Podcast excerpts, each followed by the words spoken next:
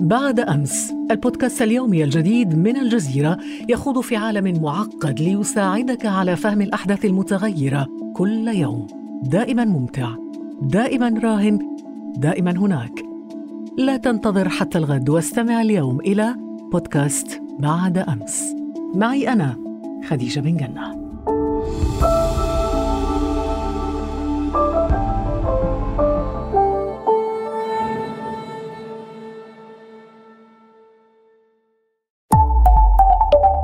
الجزيرة بودكاست. ارتكزت هذه الحلقة إلى البحث في المراجع والمصادر الموثوق بها وكتبت بضمير المتكلم لمقتضيات العمل الدرامي.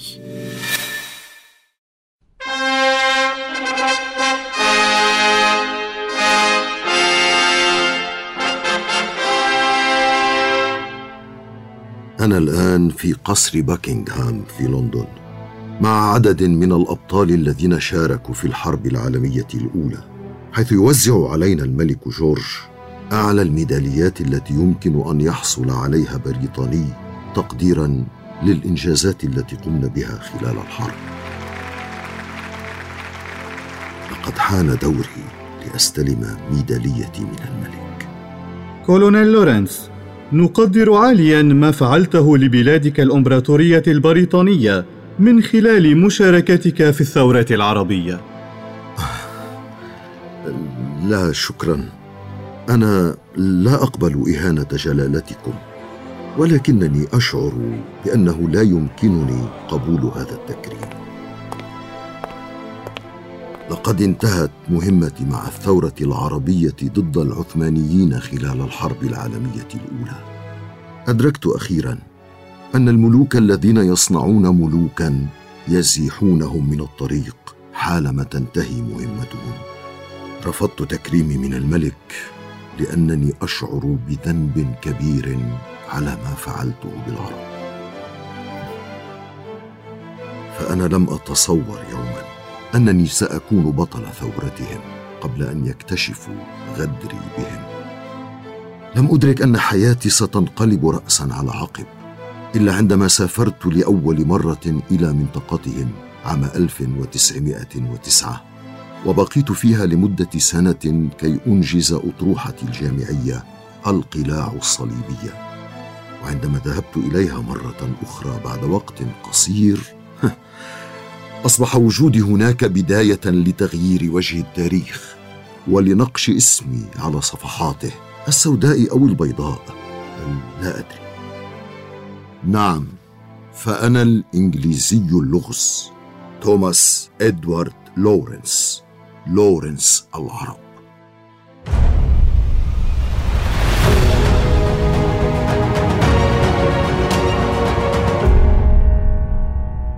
أهلا بكم متابعينا الأعزاء في حلقة جديدة من بودكاست رموز من الجزيرة. أقدمها إليكم أنا جان حيث يحدثكم لورنس العرب بصوتي. ويخبركم عن مغامراته ودوره في الثورة العربية الكبرى وما أحاط به من أسرار. ولن أكون وحدي في هذه الحلقة. سترافقني سيلينا. أسعدتم أوقاتا أيها الأصدقاء. مفاجآت كثيرة تنتظركم في هذه الحلقة لأنني سأحاول الغوص في أعماق هذه الشخصية المثيرة للجدل. ولدت في إيرلندا. عام 1888 وقبل أقل من عام من ولادتي رحلت عائلتي عن المنطقة نحو اسكتلندا ومن ثم إلى جزيرة مان في إنجلترا. ثم هاجرنا إلى فرنسا قبل أن نعود مجددا ونستقر في مقاطعة أوكسفورد. لم أعرف السبب الحقيقي وراء تنقلاتنا هذه إلا بعد بلوغ العاشرة من عمري. حينها أخبرني والدي بالحقيقة المرة التي تركت اثرا كبيرا في حياتي. فوالدي هو السير توماس روبرت تشابمان الذي ينحدر من أسرة أرستقراطية غنية تملك أراضي شاسعة في إيرلندا. وكانت أمي الإسكتلندية سارة مادن تعمل عنده وعند زوجته الليدي تشابمان كمربية لبناتهما الأربع فأحبها والدي وهجر زوجته الشرعية من أجلها وكان يريد الزواج بها لكن الليدي تشابمان لم ترضى بالطلاق منه. فما عاد قادرا على الزواج بامي شرعية وعاشا كزوجين وأنجبا خمسة أبناء أنا الثاني بينهم واضطر أبي بسبب ذلك إلى تبديل اسم أسرته لاحقا من تشابمان إلى لورنس تجنبا لنظرة المجتمع السيئة إلينا. لقد كنت في صغري أحب القراءة والمطالعة واهتممت باكرا بعلوم الآثار وكل ما يتعلق بها. وبالإضافة إلى لغتي الأم الإنجليزية فقد تعلمت اللغات الفرنسية والألمانية والعربية والتركية واللاتينية ولغة الإغريق القدماء. وعلى الرغم من إلمامي باللغة العربية فقد التحقت بمدرسة تابعة للإرسالية الأمريكية في مدينة جبيل اللبنانية للتمكن أكثر من هذه اللغة قبل بدئي بالتنقيب عن الآثار في عدد من المناطق العربية.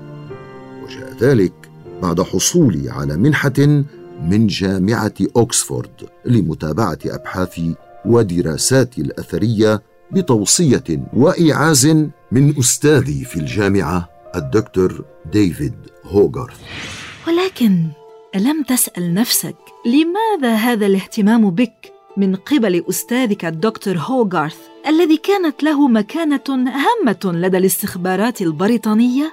ألم تكن تنفذ حينها بواسطته مخططات هذه الاستخبارات؟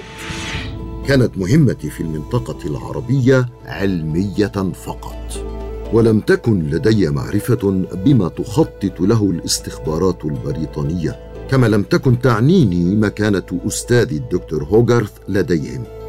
فكل ما كنت أعرفه عنه أنه كان يقوم بعملية مسح الأراضي العثمانية بناء على اتفاق بين السلطات فيها وبين مدير المتحف البريطاني فريدريك كانيون.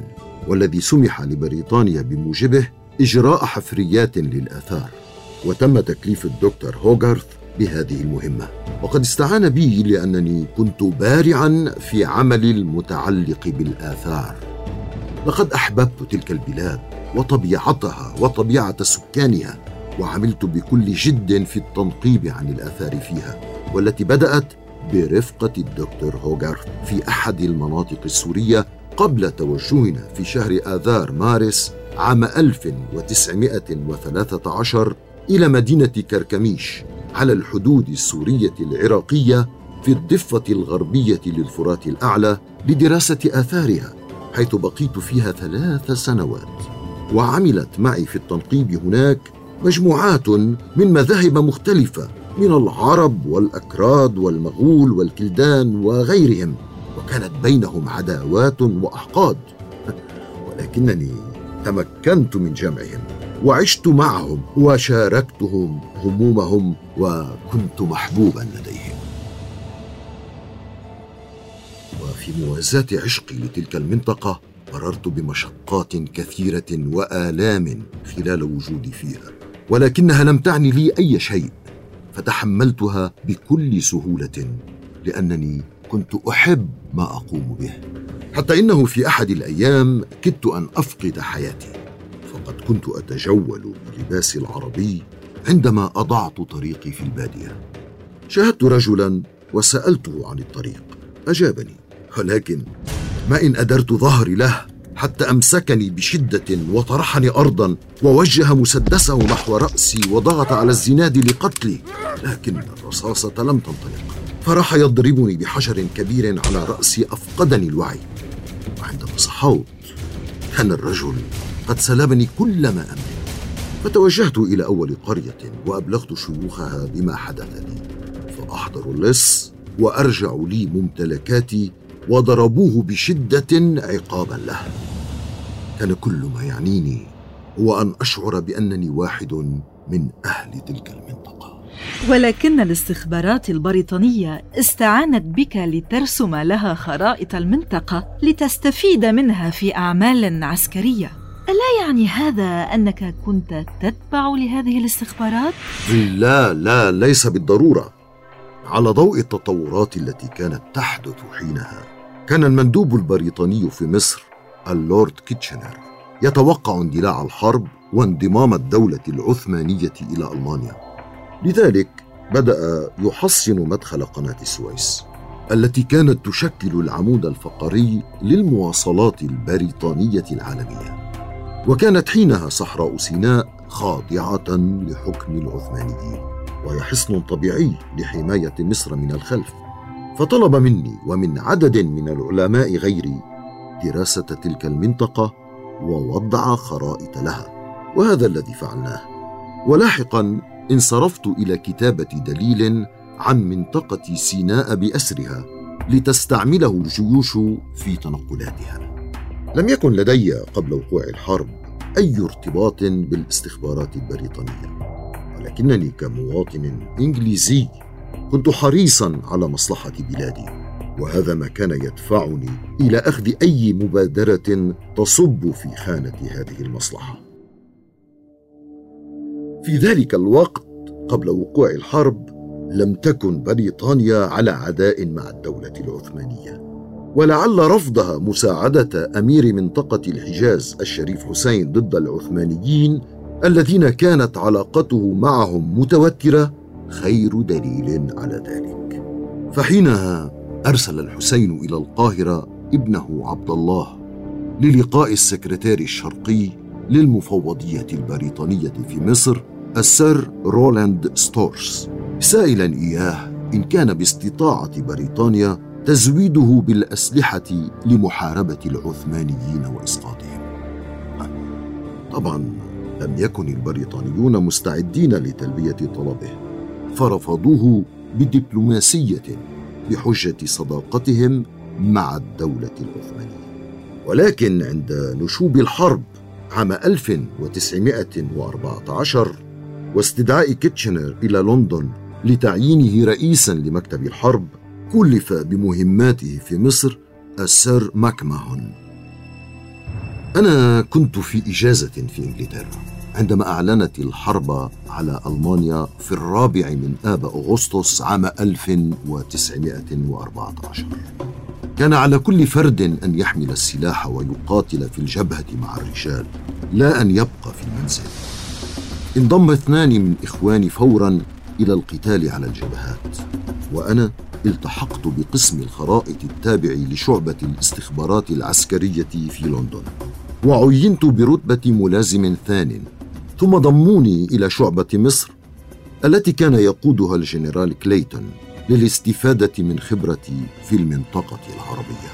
وكان عملي يتركز على رسم الخرائط لتحركات الجيش العثماني.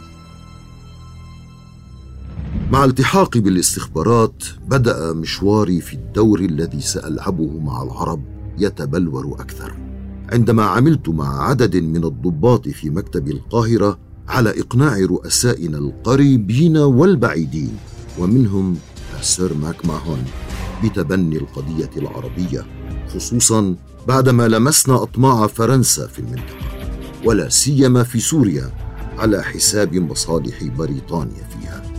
وتمنيت لو أننا نوحد القبائل العربية والهجوم مباشرة على دمشق للقضاء على آمال ومطامع الفرنسيين. لكن تطورات الأحداث مع بدايات الحرب غيرت الكثير من المعادلات. فالشريف حسين كان يتهيأ حينها للثورة على العثمانيين فكلف ابنه فيصل بالبحث مع القيادات العربية في سوريا في خططهم لهذه الثورة ولا سيما أن الفرق العسكرية العربية التي تخدم في الجيش العثماني هناك كانت مستعدة للتمرد. كذلك أرسل ابنه الأكبر علي إلى المدينة المنورة لتجنيد رجال العشائر وإعدادهم للقتال. وفي مطلع عام 1915 رفع فيصل تقريرا إلى والده يخبره فيه بأن كل الأمور جاهزة للانطلاق بثورته. لكن بريطانيا التي وعدته بالمساعدة كانت في حالة يرثى لها بعد هزيمتها في جبهة الدردنيل وجبهات أخرى. فتريث الحسين حينها في إطلاق شرارة الثورة خاصة أن الدولة العثمانية كانت قد بدأت بعمليات منظمة لإعدام كل من يعارضها من القيادات العربية بالإضافة إلى قيامها بتشتيت الفرق العربية في جيشها بإبعادها إلى الجبهات النائية. لكن في شهر آب أغسطس عام 1915 عادت بريطانيا لتفاوض الشريف حسين ووعدته بتقديم ما يحتاجه لثورته وباعترافها باستقلال البلاد العربية عن الدولة العثمانية. فبدأ العمل حينها على الاتصال بشكل سري بالشريف حسين وبدأت منذ ذلك الحين ما عرف بمراسلات ماكمهون الحسين للاتفاق على مستقبل المنطقة بعد العثمانيين. في ذلك العام تبلغت بمقتل شقيقي في المعركة على الجبهة الغربية. فأظلمت الدنيا في وجهي وما عدت أحتمل البقاء في القاهرة. كلاهما كانا أصغر مني وقد قتلا وهما يحملان السلاح ويقاتلان العدو. وأنا جالس خلف مكتبي ضجرا لا أفعل شيئا سوى رسم الخرائط. لم يبدو الأمر منطقيا وأنا أستمر في العيش بسلام في القاهرة. لذلك كان علي القيام بشيء يعوضني خسارتهما وينقذني من عذابي وشعوري بالذنب لمقتلهما. فما وجدت إلا العمل على أخذ فرصتي للمشاركة بفعالية في الثورة التي أرادها الشريف حسين والخروج من القاهرة.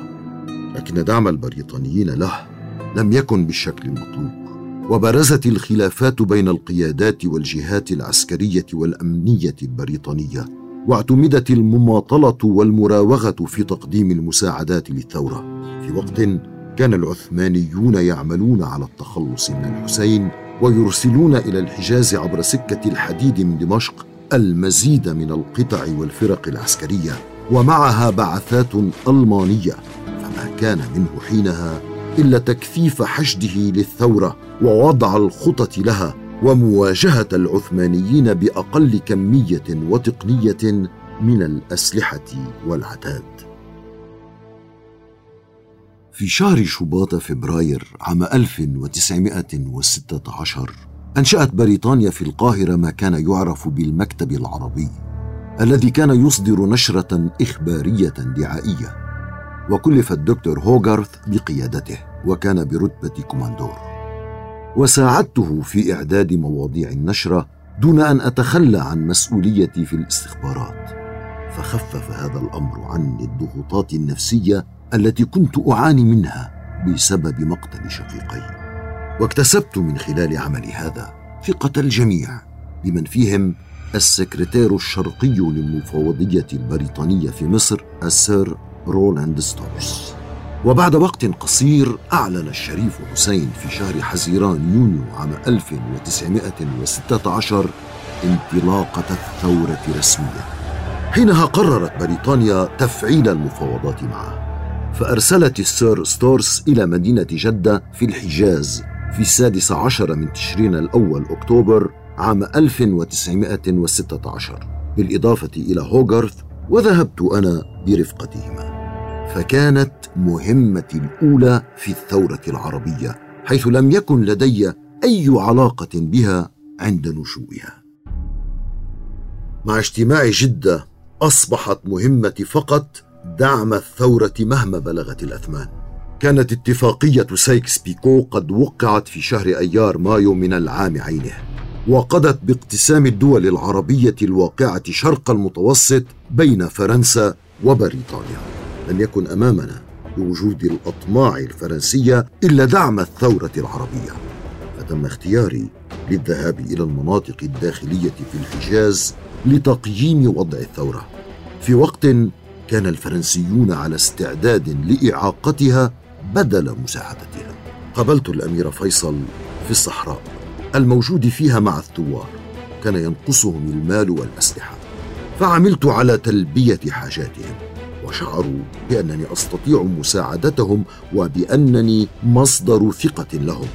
وبقيت قرب الأمير فيصل ونشأت بيننا صداقة قادت الحرب في الصحراء. وبدأت العمل معه كضابط اتصال ملحق بالقوات العربية ووقفت الثورة على أقدامها مرة أخرى. كما بقيت مع الثوار في الصحراء مرتديا الزي العربي وليس العسكري. لقد كان دوري في البداية تقنيا. وكوني خبير متفجرات كنت أدرب المقاتلين على عمليات زرع الديناميت والمتفجرات لتدمير أهداف عسكرية وحيوية تعيق العدو. وبدأت الانتصارات تتحقق في الحجاز. فتحررت مكة والمدينة المنورة بداية وتبعتها مدن ومناطق أخرى. وكان الثوار يتشكلون من فرق جيش نظامي ورجال العشائر. وكانت مخططاتنا تعتمد على الإكثار من الغارات السريعة على الحاميات العثمانية وكنت أدرب نفسي على مثل هذه الغارات وأشارك فيها. بالإضافة إلى ذلك عملنا على تلغيم خط السكة الحديدية العثماني بين دمشق والحجاز وتعطيل مفاعيله. وتم الاستيلاء على العقبة الميناء العثماني الوحيد على البحر الأحمر وفقا لمخططي وبفضل جهودي.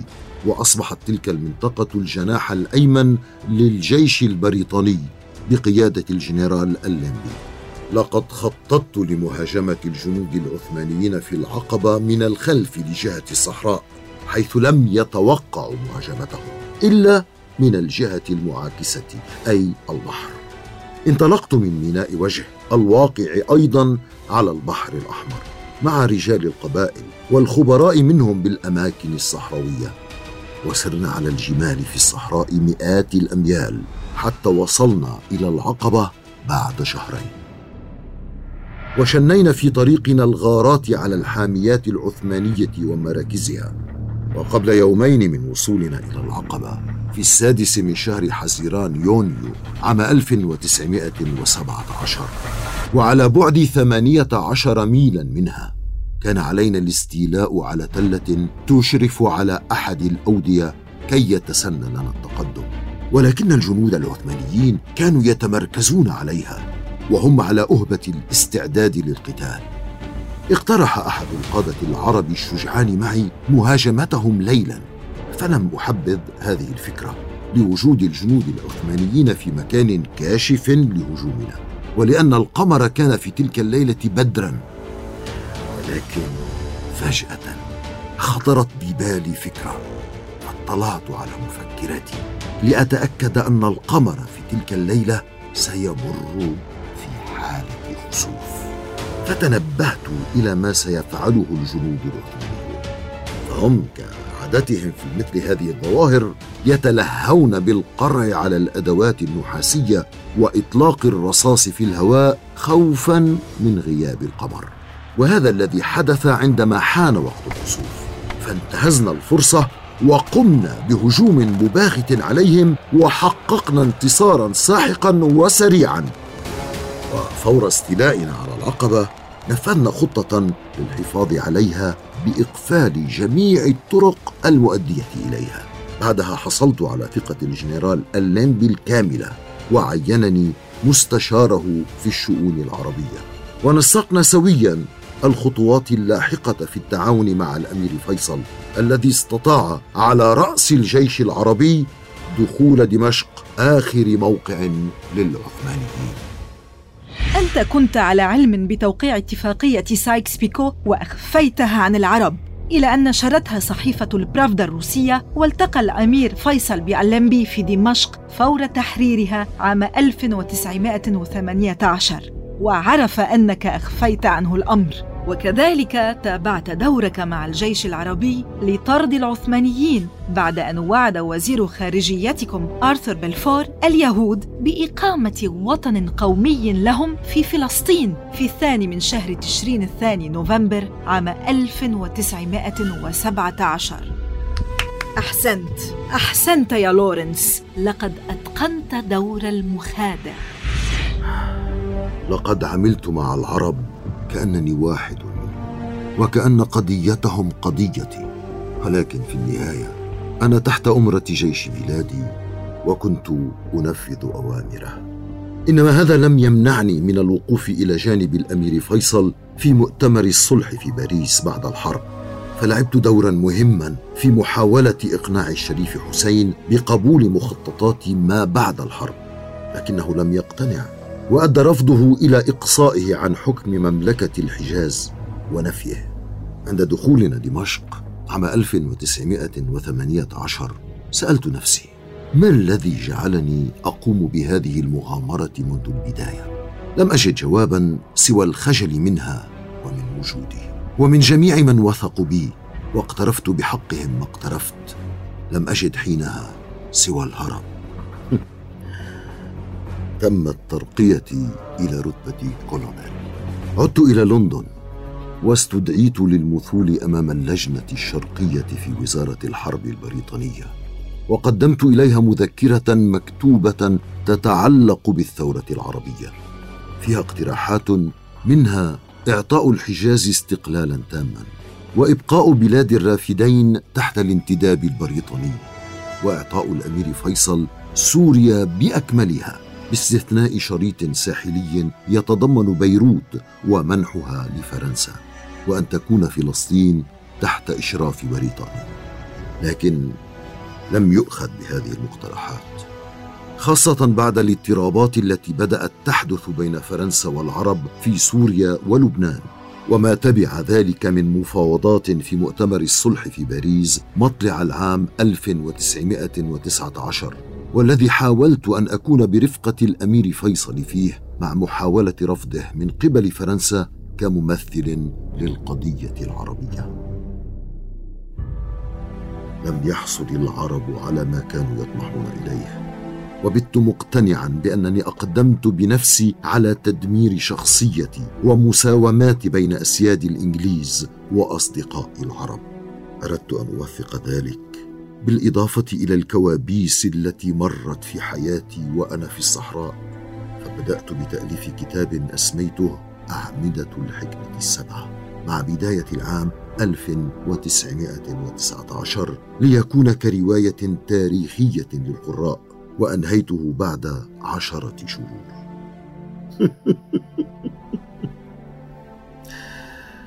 آه.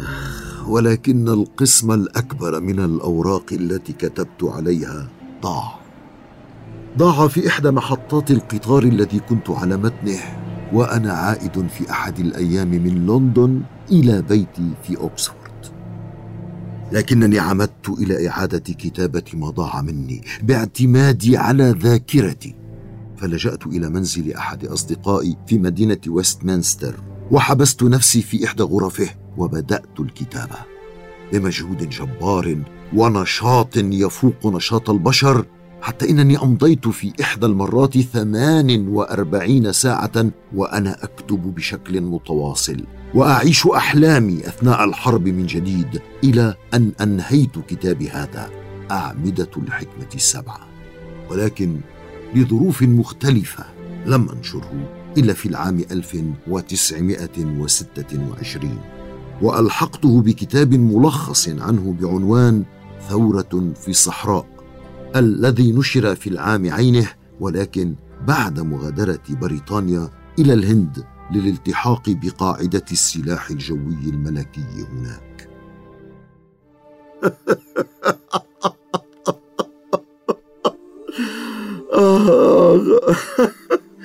المضحك المبكي. أنه قبل التحاقي بالسلاح الجوي الملكي انتحلت اسما مزورا غير الكولونيل لورنس.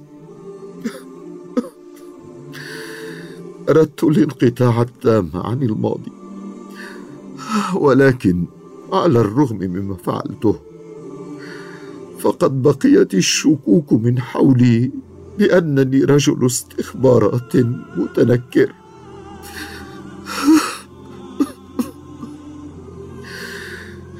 إنني أفكر أحيانا ما إذا كان مستشفى المجانين هو المقر المثالي لي والرحيم بي.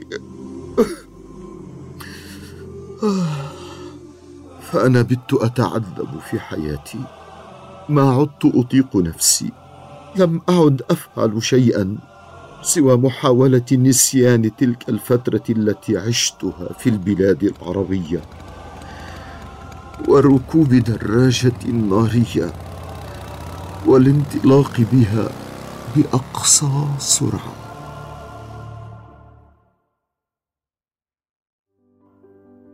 رحل الرجل الأسطوري توماس لورنس الذي شارك في حروب عدة وساهم في تغيير خريطة العالم العربي. ففي الثالث عشر من شهر أيار مايو عام 1935 انقلبت دراجته النارية به وهو يقودها بسرعة كبيرة في أحد شوارع لندن. غاب عن الوعي لستة أيام. توفى بعدها وهو في السادسة والأربعين من عمره. وانتهت قصته هنا دون أن تنتهي آثارها.